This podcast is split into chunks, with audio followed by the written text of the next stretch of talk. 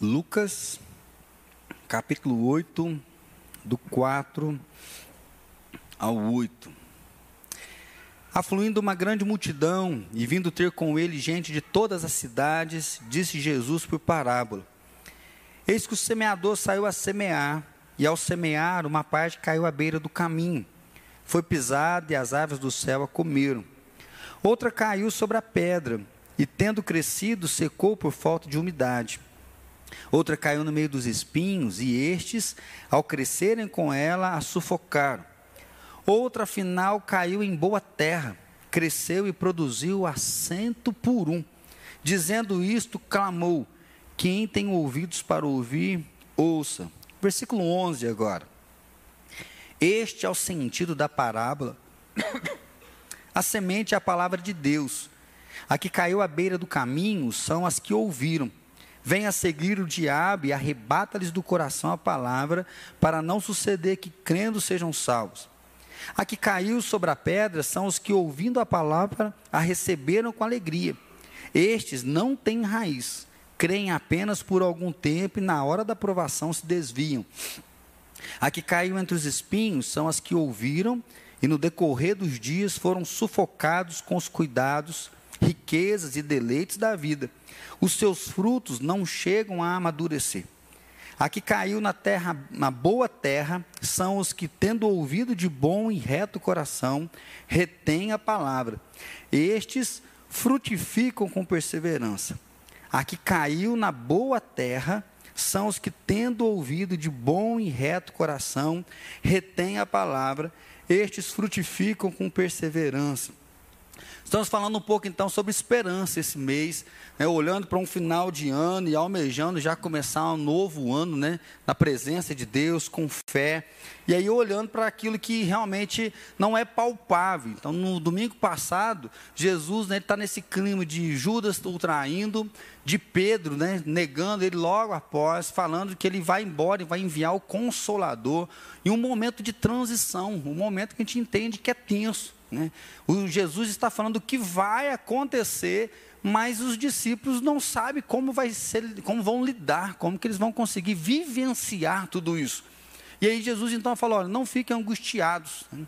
não fiquem temerosos. Né? Acho que aí vem a pergunta: como não angustiar frente a um momento desse? Né? Como não angustiar frente a essa transição, as coisas ruins que estão acontecendo?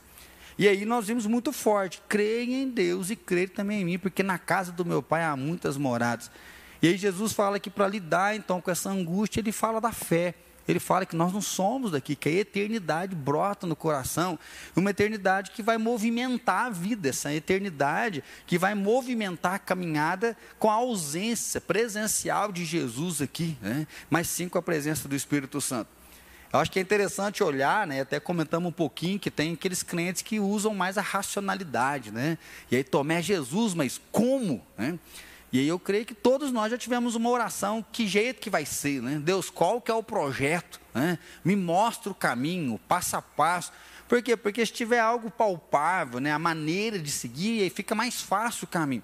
E Jesus vem e confunde tudo, fala, eu sou. Né? Então, assim, como que Tomé reagiu a uma resposta dessa? Jesus, qual que é o caminho? A gente não sabe, ele fala, eu sou, ou seja, crê em mim, Tomé, fique em mim, porque eu sou esse caminho. Felipe vem pela espiritualidade, mostra o Pai e isso nos basta. Também eu creio que a gente tem um pouco de Felipe, né? Quem que não quer um dia ser revestido, ter uma experiência a mais com Deus, né? Um dia ouvir a voz de Deus, de querer realmente sentir a graça dele, a presença dele. Primeiro culto tivemos uma pessoa que veio enquanto o louvor está acontecendo, ajoelhou aqui, deitou e ficou aqui, tem misericórdia, socorro, tem misericórdia pediu uma Bíblia, né? E aí a gente deu uma Bíblia, ele abriu, o que está falando aqui? Ou seja, uma necessidade de ouvir a Deus, uma necessidade de ter um toque de Deus. E Jesus vai falar, oh, Felipe, se você me vê, você vê o Pai. Né? Ou seja, tanto tempo eu estou junto com você, você está querendo algo que você já tem.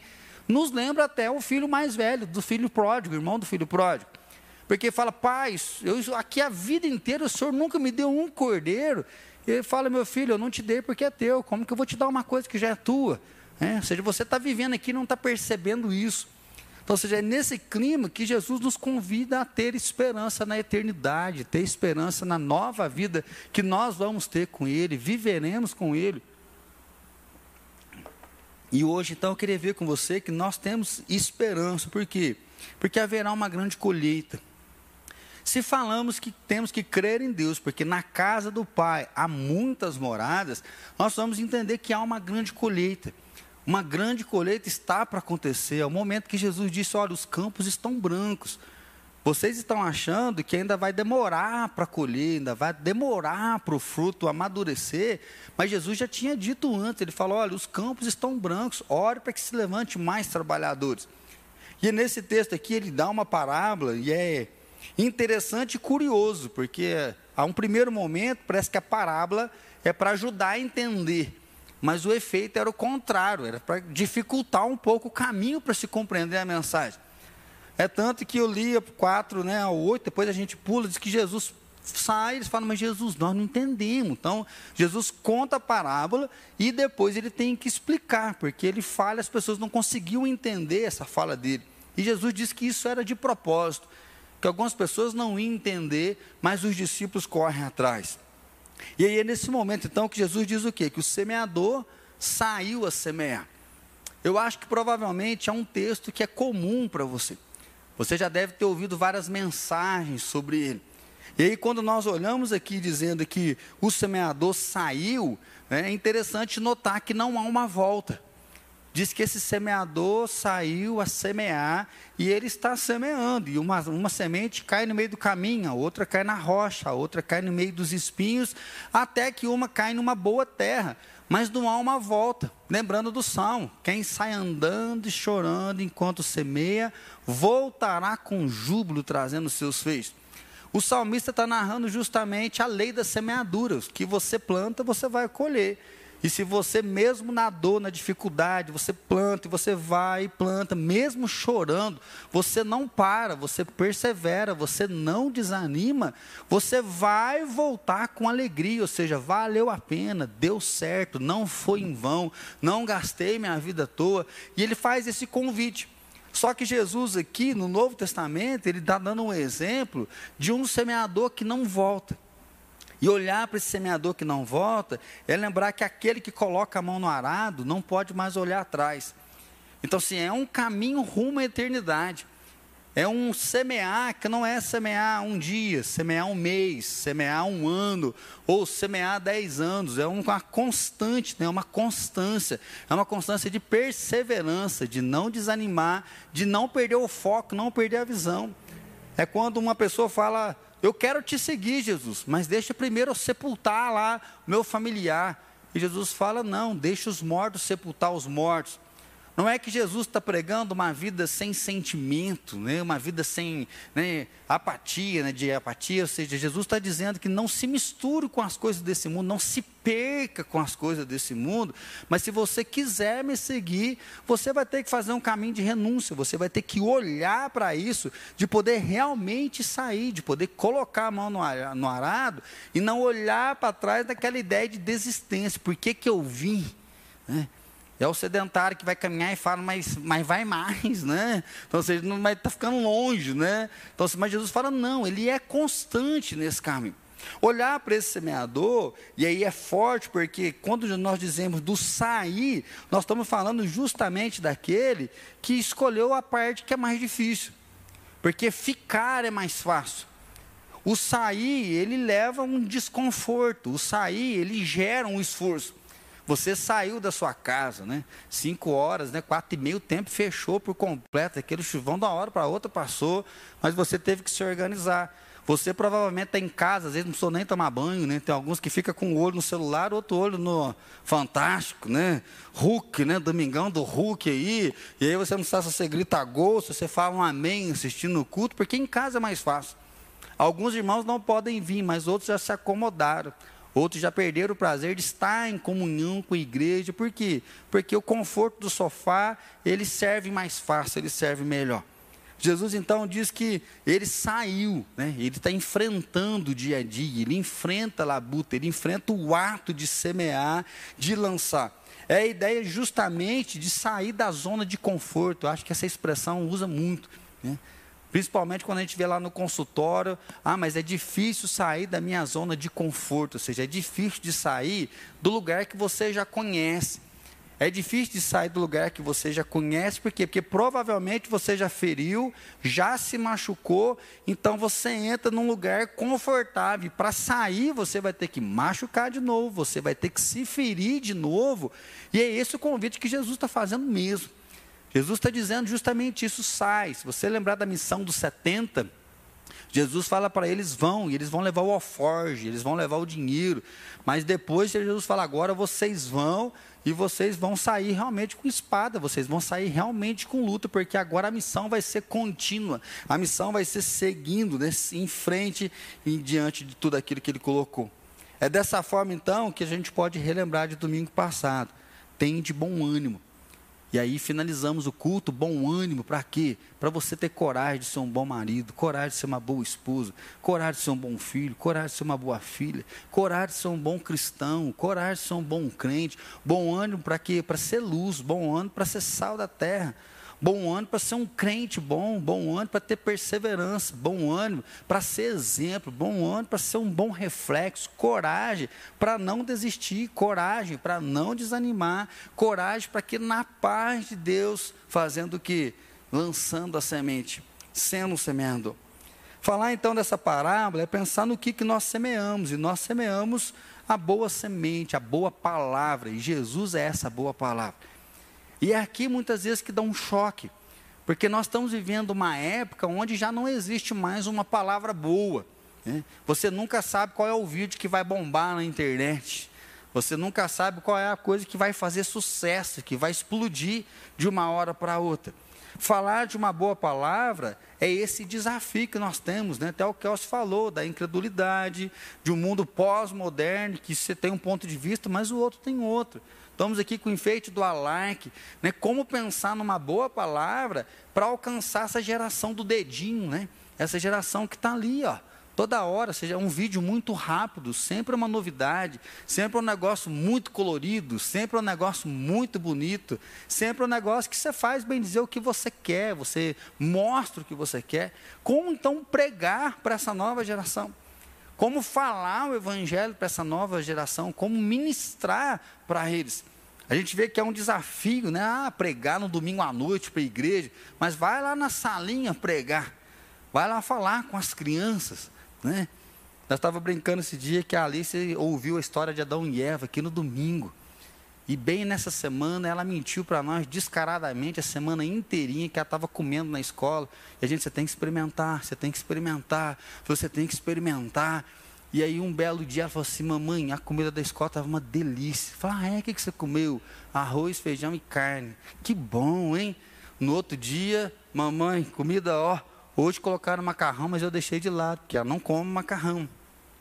Quarto dia, quinto dia, sexto dia. A Fran falou, professora, que bom que ela está comendo. A professora falou assim, ah, hoje eu não vi não, mas ela não está comendo não. Hum. Aí chegou lá em casa, ela com cãibra, com cãibra, com cãibra, que já sabia que a casa dela ia cair. E aí a Fran falou assim, na nossa casa não é uma casa de mentira. Nessa casa nós não gostamos da mentira, nós só falamos a verdade, você sabe disso. Ela falou assim: Adão pecou e eu peco e vou pecar bastante.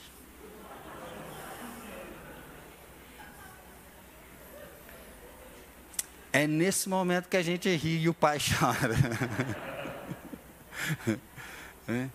é nesse momento que Jesus fala assim, ó, o semeador saiu para semear e existe uma semente que Paulo vai dizer que o evangelho é o poder para a salvação. Que o evangelho, ele vai quebrar qualquer barreira cultural. O evangelho, ele tem poder para pegar o adulto e para pegar a criança. É o evangelho que tem poder para pegar o rico e para pregar o pobre. É o evangelho que tem poder para tocar o coração de uma pessoa que está com câncer, sofrendo e padecendo. E ao invés dela falar assim, cadê Deus? Ele ouve a mensagem e fala, Deus, eu me rendo a seus pés. É o evangelho que chega no coração do rico, que pode falar: eu não preciso de Deus porque eu faço o negócio acontecer. Mas o evangelho chega e o rico pode falar assim: Deus, obrigado, porque tudo que eu tenho vem do Senhor. Se não fosse o Senhor, a minha vida não estava aí.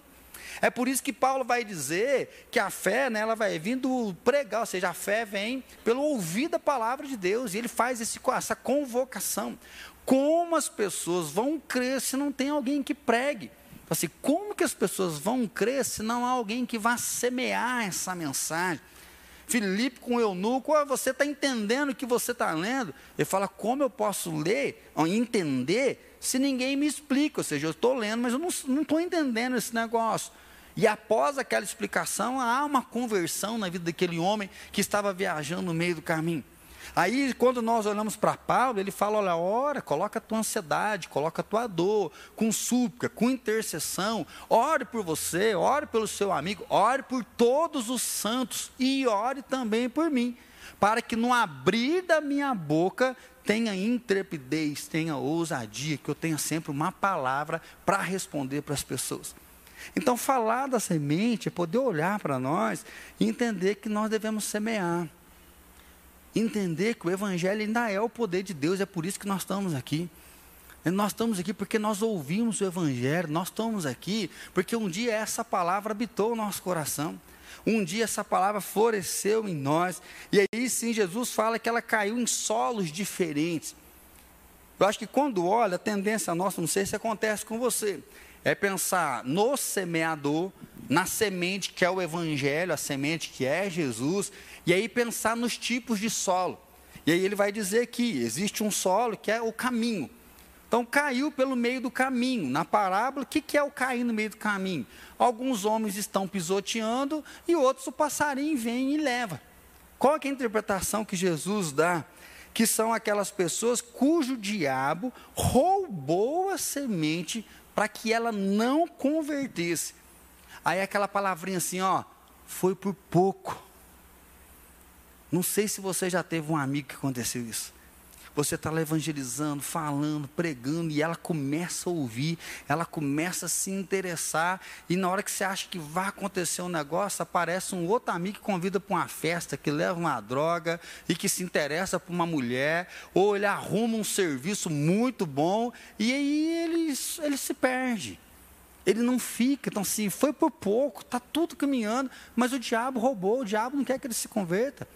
A Bíblia diz que é da vontade de Deus que todos sejam salvos. É da vontade de Deus que todos cheguem ao arrependimento, mas tem essa outra ação diabólica, que é para as pessoas não ouvirem, para as pessoas não estarem com Deus, não se entregarem a Deus, o diabo rouba. Jesus diz que há aquele que caiu na pedra. O que cai na pedra não consegue solidificar suas raízes, não consegue lançar raiz. Então diz que seca e morre, por quê? Porque não chega nutriente não chega a vida lá, então se até floresce, mas não consegue seguir em diante, não consegue se sustentar. Ele diz que são pessoas que recebem o evangelho e ficam felizes. São pessoas que quando você prega, às vezes chora, vem num culto, que culto maravilhoso.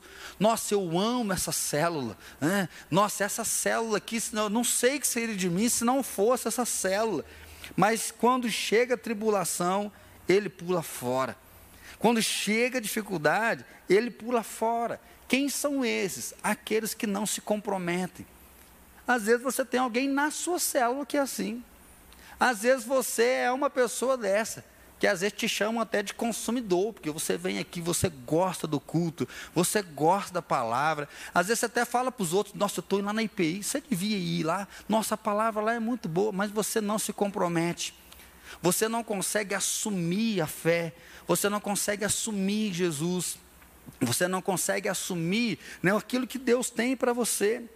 Falar também do espinho, porque o espinho sufoca, também o espinho nasce. A planta começa a crescer, mas o espinho vem e ele sufoca aquilo ali. Que são os espinhos? Sonhos, prazeres, ansiedades, e o fruto não amadurece. O do espinho até começa a dar um fruto, mas o fruto não amadurece. Porque no meio do caminho entra um novo sonho, no meio do caminho entra um novo projeto, no meio do caminho entra uma nova ansiedade que tira o foco, que tira o alvo. E aquilo que estava nascendo e começando a querer produzir, não desenvolve, né? Ele fica estagnado, é aquele projeto que não consegue se realizar, ele fica só na cabeça, fica guardado no coração, mas ele não vai adiante. E aí Jesus então diz, né, que existe o solo bom. Ele fala que a terra é é boa. E a terra boa, ela produz aí no Evangelho de Lucas diz a 100%, no né, versículo 15. Estes frutificam com perseverança a 100%. E a palavra perseverança vai vir justamente nessa ideia da constância. Está sempre produzindo, está nessa constante de produção. Se você for ver essa parábola lá no Evangelho de Mateus, ele vai dizer que um produziu a 30, o outro produziu a 60 e o outro produziu a 100, 100%. E aí vem a perseverança. Queria pensar com você então né, que nós podemos ter esperança. Por que, que nós podemos ter esperança? Porque haverá uma grande colheita. E aí sim, quando nós olhamos para essa parábola, né, eu estava falando que a tendência é olhar para um tipo de solo. Mas eu acho que se a gente for olhar bem para isso aqui, parece que a gente dá uma rotatividade nisso aqui. Porque antes de ter Jesus, nós somos o solo. E aí, às vezes, você já passou por todo esse processo aqui. Você é uma pessoa que às vezes está se convertendo ou se converteu, mas depois de muito tempo. Já veio para a igreja, já saiu da igreja, já veio para a igreja, já saiu da igreja, já flertou muito com a igreja. Às vezes você é aquele justamente né, que está morrendo. Porque a pedra, de algum momento na vida, aquele solo que era fértil, aquele solo que era vivo, ele ficou petrificado. E às vezes você já se reconhece como alguém que produziu. Você é uma pessoa que produziu demais, que já fez demais. Né? Se for tomar um cafezinho na tua casa e você for narrar tudo que você já viveu com a igreja, às vezes você já viveu expulsão de demônios, você já viveu culto das senhoras, culto de jovens, vigília, acampamento, evangelismo aqui, evangelismo ali, louvor, já foi bichinho de igreja, né? não saía da igreja, e hoje, malemar, você está assistindo um culto. Né? O coração está fechado parece que perdeu aquele ano, né? tem a constância de servir, ou seja, frutificou, ou seja, a vida da, da flor vem, mas não consegue ir para frente, não consegue dar um passo a mais, não consegue romper. Às vezes você é aquele que foi sufocado, né? às vezes a própria igreja te sufocou. Às vezes as tentações te sufocaram, servindo a Deus, batalhando santo, cai em tentação, cai em tentação, cai em tentação, e chega um ponto que o pecado está aí, que você já nem se sente digno, e também a atração do pecado é maior, e você não consegue produzir, você não consegue florescer. Mas às vezes o seu, colo, o seu solo hoje é fértil, e se o seu solo é fértil, isso produziu. E aí, se você está produzindo, você volta lá para o começo, porque aí você vira um semeador. Se o seu solo está produzindo, você deixa de ser um terreno e você passa a ser um semeador. Porque se uma semente frutifica a 30, 60 e a 100, a vida então está acontecendo, você está produzindo muita semente. E se você produz muita semente, automaticamente você vai virar esse semeador que vai começar a lançar semente para todos os lados. Então, esperança, por quê? Porque haverá uma grande colheita. Eu tenho pensado nessa semana muito forte nessa ideia de 30, 60 e 100%. Por quê? Porque eu vejo que às vezes o nosso coração fica angustiado. Angustiado por cobrar uma colheita. Nós nos cobramos. Às vezes a tendência é querer ser igual fulano, querer ser igual Bertrando. Às vezes a tendência é ficar tentando achar o dom, achar o talento. E tem um tempo da vida da gente, parece que as coisas não startam. Parece que as coisas não acontecem, parece que nós não temos a capacidade de poder produzir. É, estamos vindo do presbitério, eu comentei, o Kelsey pregou um bom sermão hoje, né? foi aprovado no sermão, mas depois de alguma avaliação, ó, oh, isso aqui não está legal, isso aqui não está correto, uma pessoa falou assim, até que foi um sermão bom. Aí sim, né, depois eu estava conversando um cafezinho, falei assim, isso é um elogio, isso é uma crítica pesada. Né? Como que a gente consegue interpretar isso? A forma que as pessoas olham para nós. Comentei aqui que o dia que eu preguei meu sermão né, de licenciatura lá em Machado, e aí eu terminei de pregar, quando eu desci do púlpito, uma irmã veio né, e falou assim, olha, teu sermão foi bom, mas se você não melhorar esse português, ninguém vai querer te ouvir, porque você fala muito mal, você fala muito errado. Né?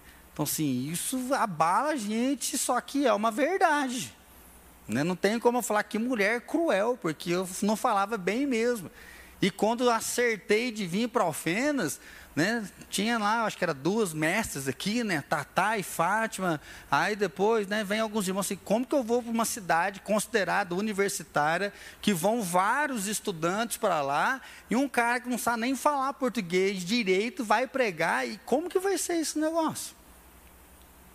E aí olhar para isso aqui, para mim é fantástico, eu queria que você conseguisse enxergar é que seja 30, seja 60 ou seja 100, todas as sementes do solo bom estão produzindo.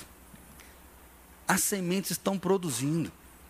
E aí Jesus usou isso, mas tem aquela semente que está produzindo 5%, tem aquela semente que às vezes produziu 1%, tem que produziu 10%, e tem a semente que está produzindo a 100%. E a marca de Lucas é bonito porque fala que é perseverante, fala que é persistente. Então, sim, é uma produção que não acaba. É uma produção que sempre está gerando vida, é uma produção que acabou aquela flor, morreu, produziu, já vai dar outra flor e ela vai frutificar de novo. Diante disso, então, nós vamos descobrir o nosso valor em Deus descobrir realmente o seu valor em Deus, porque aparentemente, pelo menos para mim, né, hoje foi muito gostoso a nível de presbitério, de ver que eu já fui examinado há 20 anos atrás, aí também começa a ficar tenso o negócio, né? Mas de falar assim, a minha vinda para Alfenas deu certo. A minha vinda para cá, pelo menos esses 15 anos que a gente tem de parceria aqui, é um motivo assim de gratidão a Deus, que deixa o coração cheio de alegria, porque lá atrás não tinha competência nenhuma. Lá atrás, possivelmente não tinha chance nenhuma do negócio desse dar certo. E aí a gente veio, houve uma parceria da igreja e Deus ele vem superabundando e ele vai mostrando coisas para nós que a gente nunca imaginava que poderia acontecer. Coisas que a gente nunca imaginava que poderia dar certo, né? aquilo que Deus ministra no nosso coração. Então, meu irmão, eu queria desafiar você a encontrar o seu lugar em Deus, porque às vezes você acha que você é um solo, embora um solo bom, porque você tema Jesus, mas você acha que você não produz. Você acha que você não tem capacidade para produzir, você acha que você é infértil e a tendência é ficar se comparando com as outras pessoas ficar olhando um para o outro, e aí você começa a se punir, ou melhor, ser infértil, porque você está esperando algo para estartar você, esperando algo para estartar a sua vida. E aí é bonito porque Jesus está dizendo que, que a semente produziu em quantidade diferente, então você não vai produzir igual o outro. Às vezes você está numa célula olhando a célula do outro. Às vezes você está vendo o jeito do outro pregar. Você está vendo o jeito do outro fazer. E aí realmente bate essa agonia. Mas se nós lembrarmos bem que o apóstolo Paulo disse que um planta, o outro rega, mas quem dá o crescimento é, é Deus. É Deus que dá o crescimento. É Deus que dá a oportunidade para a gente poder viver. É Deus que dá a oportunidade para a gente poder vencer e avançar cada dia mais. É muito bonito olhar para o texto quando diz da perseverança. O pastor Isaías está completando, ele já completou é, 86 anos. A nossa igreja, o pastor Marcelo veio, mas começou também lá na primeira, onde o pastor Isaías ele era o presidente do presbitério. E ele teve um AVC esse ano, mas mesmo assim gravaram um vídeo, ele mandou um vídeo, olha irmãos, estou orando por vocês, né? Gostaria de estar aí, não estou porque não me deixaram, né? Então, assim, não é nem por causa da doença. E eu nunca esqueço uma vez, ele não foi numa reunião, né? E a gente sabia que era um casamento de uma sobrinha, né? E eu fui lá dar uma cutucada, falei, pastor, que mau testemunho, hein? O senhor já é um pastor de idade, matando reunião de presbitério, né? Então, você tem mais de 50 anos de presbitério. Ele falou, ô oh, meu filho, em toda a minha vida faltei em duas reuniões só. E essa eu não queria faltar. Mas briguei com a minha sobrinha, ela não mudou o casamento e eu tinha que fazer um casamento, por isso que eu não vi. Gente, que delícia olhar numa idade dessa podendo frutificar. Que delícia olhar e ver o próprio pastor Marcelo, né? Quanto que ele já batalhou aqui, viajando nas cidades vizinhas aqui, né? De pegar congregações e de cuidar de congregações e cuida do coral e traz uma palavra e agora está na casa dele muito enfermo. Mas mesmo assim você vai conversar, tem uma fé, tem temor a Deus e está sofrendo tudo, mas se só largou o cajado porque não aguenta mais segurar o cajado só parou do trabalho visível, porque não dá conta de fazer, mas continua frutificando. Porque está intercedendo, está orando, e quem vai lá é tocado pela vida dele é tocado pela história dele. Nós temos o seu Chiquinho, né? Ele entra aqui pertinho. Então, assim, que benção que é sentar perto do seu Chiquinho e escutar ele falar um pouquinho dos poemas dele, falar do amor que ele tem para Jesus, e falar: ah, a vida é meio difícil, mas a gente está vencendo. Nós estamos caminhando, ou seja, nós cremos no Deus que dá esperança. Queria desafiar você então, meu irmão, a olhar para o novo ano que vai chegar e olhar realmente que você pode frutificar, que você deve frutificar. E aí sim, se você não está frutificando, quem sabe hoje é um bom dia para você dar uma cultivada nesse seu solo. Quem sabe hoje é um bom dia para você cultivar o seu coração, dar uma carpida, uma cavucada, jogar um pouco de adubo e mexer essa terra, revirar essa terra, para que essa semente possa produzir vida para que essa semente possa trazer de novo essa dignidade do reino que veio, né, do, da presença do reino que veio. Aqui o sul de Minas é muito bonito, porque todo lugar que a gente olha tem verde, tem plantação. Não sei se você já foi para o norte de Minas, se você já foi né, para a Bahia. É, fui com meu pai visitar uma vez a cidade dele, Tucano. Nós andamos uma hora e meia, você não via uma plantação, nem para a direita, nem para a esquerda. Por quê? Porque a terra é ruim. Porque diz que não adianta plantar. Mas também conversando um dia com um fazendeiro, ele falou assim: Ah, Tato, agora a gente não quer saber de terra boa, mas não. Nós queremos saber de terra plana e que tenha água perto. Porque se tem terra plana e tem água, nós faz a terra ficar boa. Porque agora o negócio é colher com máquina. Porque ah, nos morros, para apanhar com a mão fica muito difícil. A maquinário vem agora, a gente faz o negócio acontecer.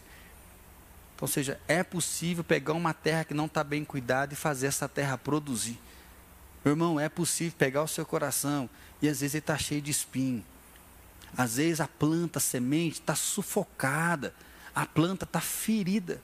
Às vezes ela começou a crescer, mas não tem fonte, não tem vida, não tem água. E é isso que ele diz da, da que foi plantada na rocha. Ela não consegue crescer.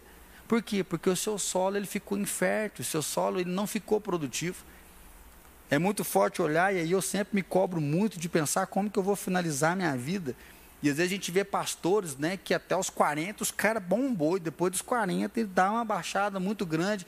Não que perdeu a fé, está fazendo o seu trabalho diário, mas parece que perdeu a paixão, parece que perdeu o brilho nos olhos. E eu acho que a mesma coisa se assemelha a membros de igreja porque nós temos uma vitalidade de jovem, de fazer loucura, de caminhar e de mexer, de fazer o negócio acontecer, mas depois que entra o zenta, a tendência é dar uma desacelerada, a gente fica mais comedido, né? Acho que a sanidade baixa mais, né? Porque quando a gente é jovem, a gente é meio insano, né? E a gente faz um velório na praça e acha que está abafando, e quem enfiar no meio nós peita, né? Vai estar atrás da promotora para dar uma cartinha para nós, está aqui, nós podemos fazer, mas depois que a gente fica mais velho, a gente fica será? Vamos orar, né? Ai, queria tanto fazer. Aí a gente fica, eu queria tanto fazer, mas parece que perde o ano, perde vigor. Então, meu irmão, há esperança, por quê? Porque vai haver uma grande colheita. Há esperança, por quê? Porque vai haver vida. Há esperança, por quê? Porque pessoas vão se converter. E assim, eu queria finalizar com duas palavras do pastor Bill Raibos. Quando eu vim para cá, começou tudo a tão certo, a gente era tão inexperiente, tão novo, que eu falei, gente, na hora que der uma coisa errada, vai ser uma decepção nessa igreja, que eu não vou aguentar segurar esse negócio, e não é só me mandar embora, mas vai ser muito pesado. E aí eu pregava, gente, o dia mal, ó, oh, tá tudo bom, mas o dia mal, né, e tentando dar uma preparada, falei, na hora que o negócio frear, nós estamos enrolados, né, trava a construção, tem um problema sério. Até um dia que num summit o pastor Bill Hybels falou assim: olha, a igreja que tem novo convertido, ela nunca vai ter problema. A igreja que tem novo convertido, o evangelho chegou, ele vai largar do vício, ele vai amar a esposa, vai cuidar do marido, vai voltar para a escola, o filho vai honrar o pai, ele vai trazer o amigo, ele vai trazer um familiar, ele vai trazer o vizinho, um demônio vai ser expulso, o outro vai arrumar um emprego, o outro fica, vai ser curado, vai ser liberto. Ele falou, vai produzir vida e paixão, porque o reino veio. Porque em toda igreja, em todos os tempos, vai ter um que vai divorciar, o outro vai usar droga, o outro vai mudar de igreja, um vai falar mal do outro, um vai ficar sentido com o pastor, um vai ficar na panelinha, assim, problema sempre vai ter. E aí ele falou assim: onde você vai colocar os olhos? Eu tenho colocado isso e tentado aplicar, não só aqui para a igreja, mas de pensar no meu casamento, de olhar para minha filha que falou que vai pecar bastante. Vocês riram, mas ela falou a mesma coisa para a avó dela. A avó falou, não faz, falou, faço. E foi para a avó que ela falou que vai pecar bastante. A avó regalou uns olhos assim. O que, que nós vamos fazer, Fran? Falou, calma, está tudo nos trilhos. Então, sim, isso angustia. Mas nós podemos olhar de novo para onde? Para a eternidade. Na casa do meu pai há muitas moradas. O que, que eu vou fazer com a minha filha? Eu vou crer em Deus porque na casa do meu pai há muitas moradas. E se eu crer em Deus, ensina o teu filho no caminho que vai andar, e quando crescer, ele jamais vai desviar. E ele vai entender que Adão pecou, mas muito melhor do que pecar bastante é andar bastante com Jesus. E aí ela aprende a dinâmica da igreja, ela aprende a dinâmica da vida, ela aprende a dinâmica de Jesus, ela aprende que Jesus está com a gente todos os dias. E aí também o pastor Bill Hybels, né, finalizando, ele disse que eles fizeram uma reunião dos fundadores da igreja, cinco homens, já por volta dos seus 65 anos. A Willow Creek tinha mais de 25 mil membros lá nos Estados Unidos, é eles que organizaram o Summit, um congresso de liderança que espalhou para o mundo inteiro, né? todo ano eles fazem, alcançando uma média aí de 700 a 1 milhão de pessoas por ano, em mais de 150 capitais espalhados no mundo inteiro. Diz que eles sentaram e eles estavam todos conversando, né, que foram cinco, cinco famílias que começaram a igreja e depois ver toda essa estrutura. Diz que eles estavam brincando, né, quem vai aposentar primeiro, quem está mais gordo, quem está careca, e tudo dando risada um do outro. E diz que depois de rir, de brincar, um dos pastores falou assim, porque que ao invés da gente ficar aqui disputando, rindo e brincando com quem vai aposentar primeiro, né, porque uma doença veio, porque já não tem pique mais, porque tem que deixar o ministério, por que, que a gente não faz um compromisso agora desses cinco anos serem os melhores cinco anos da nossa vida? E aí me marcou muito porque ele falou assim: aquela reunião que começou só com brincadeira, terminou com cinco velhos ajoelhados, chorando e falando assim: Deus, dá-nos os cinco melhores anos da nossa vida. Dá-nos os cinco melhores anos da nossa vida. Eu queria convidar você a finalizar esse ano cuidando do solo do seu coração. Eu queria convidar você a pedir para Deus dar os melhores anos. Que vai ser o Covid, né? Covid está aí, mas com Covid ou sem Covid nós podemos avançar, nós podemos frutificar, nós não precisamos ficar nos cobrando. E aí é isso que eu queria deixar para você. Tem gente que vai produzir 30, glória a Deus, meu irmão. Tem gente que vai produzir 10. Glória a Deus, vinde bendito do meu Pai, porque você produziu. Tem gente que multiplicou uma só, um talento só. Glória a Deus. Mas às vezes você pode produzir 100 e você está produzindo 10, e aí que não está legal. Às vezes você não está produzindo nada, nós não podemos nos conformar com um solo rochoso, com um solo espinhoso, espinhoso com um solo pelo meio do caminho. Queria convidar você a clamar para que Deus te dê os melhores anos, que Deus te dê o melhor ânimo. E aí sim, lembra do domingo passado? Coragem. Coragem para sonhar, coragem para limpar esse coração, coragem para sonhar um novo sonho, coragem para orar, falar, Deus, não dou conta, estou cansado, estou desanimado, mas se o Senhor fizer, eu posso. Se o Senhor quiser, eu quero, eu posso. E aí sim a última palavra do texto que nós lemos hoje, né? Estes frutificaram com perseverança. Persevera, meu irmão. Persevere. E o apóstolo Paulo vai dizer depois: em Deus, no Senhor, o nosso trabalho não é vão. Então que você persevere, que você finalize esse ano, mas que você já olhe para o ano que está por vir.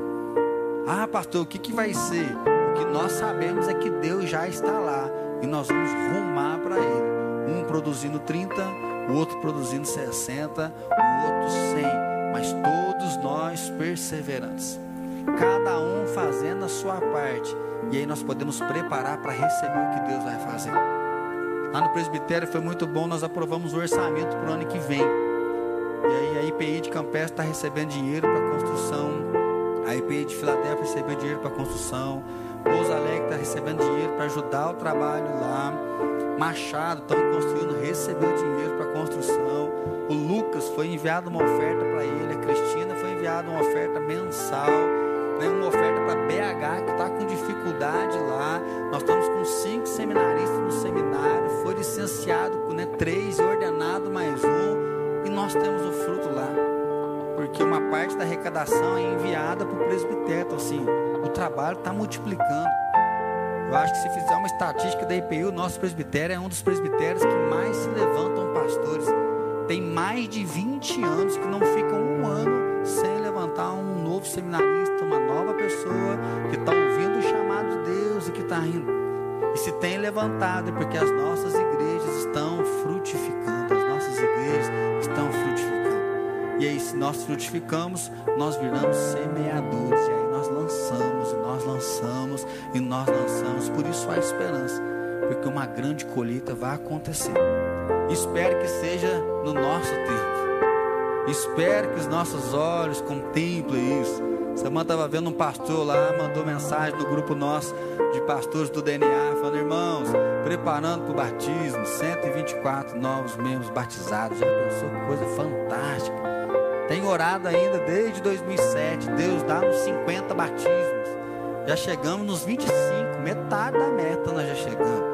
Mas Deus pode dar uma grande colheita. Então, que o seu coração seja trabalhado, que o seu solo seja trabalhado e que Deus nos dê uma grande colheita para louvor do nome dele. Amém. Senhor, nós queremos agradecer por poder cantar que nós estamos seguros, Pai. Seguros na tua presença, seguros na tua palavra, firmados no teu amor. Senhor, nós estamos aqui com o coração contrito, gratos pelo teu chamado, gratos porque o Senhor nos deu dons, concedeu talentos, gratos pela oportunidade de poder cuidar do nosso solo, Pai. Cultivar bem esse solo, porque nós temos esperança que nós ainda vamos ver uma grande colheita. Pai, nós sabemos que o Senhor tem bons pensamentos com relação a ofendas. Pai, o Senhor tem pensamentos de salvação para IPI. Pai, o seu chamado para nós é muito mais desse local, muito mais do que esse culto. Pai, eu sei que o Senhor tem chamado membros da nossa quero clamar que Senhor continue nos dando alegria, esperança. Nós cremos em Ti, Pai, que há muitas moradas. Senhor, nós queremos que nosso bairro lá no céu esteja lotado. Nós queremos que a rua que nós vamos morar no céu esteja lotada de pessoas. E assim, Pai, nos usa para frutificar. Senhor, usa cada irmão, Pai, no seu trabalho, cada irmão no seu dom, cada irmão na sua visão, no seu talento. E assim que o Teu Espírito Santo seja derramado sobre nós. Teu avivamento que nos coloca aos pés da cruz. É o Teu avivamento que nos coloca andando pelas ruas. Pai, é o Teu avivamento que nos coloca sendo perseverantes. Senhor, nós estamos aqui dizendo sim para o Senhor. Nós renovamos a nossa esperança em Ti. Nós estamos seguros do Senhor, firmados no Teu amor. Pai de amor, sustenta mesmo cada um de nós. E clamamos, ó Pai, da alegria, da bom ânimo, da coragem. Que mudanças aconteçam na nossa casa. Que frutos, ó Pai, sejam dados, ó Pai, dentro do nosso lar. E assim, Pai, que o Senhor surpreenda, surpreenda nos usando, surpreenda capacitando, surpreenda tocando pessoas e traz, ó Pai, traz os filhos de volta, Pai, traz novos filhos, ó Deus, e que o Teu nome seja glorificado todos os dias através de cada um de nós. E que a graça maravilhosa de Jesus Cristo, Senhor e Salvador nosso, que o amor do Pai Todo-Poderoso e que a paz do Espírito Santo seja derramado sobre cada um de nós, sobre todos os nossos irmãos que estão espalhados na face da terra hoje para todos sempre. Amém.